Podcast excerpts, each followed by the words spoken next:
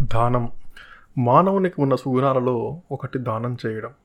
దానం చేసే వ్యక్తి దానం స్వీకరించే వ్యక్తి అర్హుడా కాదా అన్నది రుజువు చేసుకొని అతనికి దానం చేయాలి. దానం స్వీకరించే వ్యక్తి అర్హుడు కాకపోతే అలాంటి దానాన్ని అపాత్ర దానం అంటారు. దానం చేయడం వలన దానం పొందిన వ్యక్తితో పాటు దానం చేసిన వ్యక్తి కూడా ఆనందపడాలి. దానం పొందిన వ్యక్తి పొందిన దానంతో అభివృద్ధి చెందాలి సమాజానికి ఉపయోగపడాలి. కానీ కొందరు తాము పొందిన దానంతో సోమరులుగా మారి సమాజాభివృద్ధికి ఆటంకమవుతున్నారు. దీనితో పాటు చెడు వ్యసనాలకు బానిసలై మోసపూరిత మాటలతో దాతలను మరింత పీడిస్తున్నారు. శ్రీకృష్ణుడు కుచేలుడు బాల్యంలో స్నేహితులు. వీరిద్దరూ పెద్దవారయ్యాక శ్రీకృష్ణుడు సకల సౌకర్యాలతో తులతూగుతుండగా కుచేలుడు దారిద్ర్యం అనుభవిస్తూ ఉంటాడు.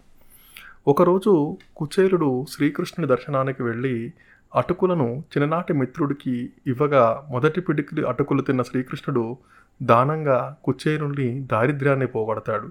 రెండవ పిడికిలు అటుకులు తిన్నప్పుడు కుచేలునికి సకల సౌకర్యాలు కల్పిస్తాడు. మూడవ పిడికిలు అటుకులు తినబోతున్న శ్రీకృష్ణుడిని రుక్మిణి ఆపుతుంది.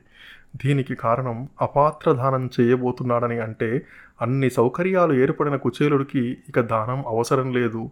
అయినను దానం ఇస్తే దానం ఇచ్చిన వారు పుచ్చుకున్న వారింటికి పనివారుగా వెళ్ళవలసి వస్తుంది.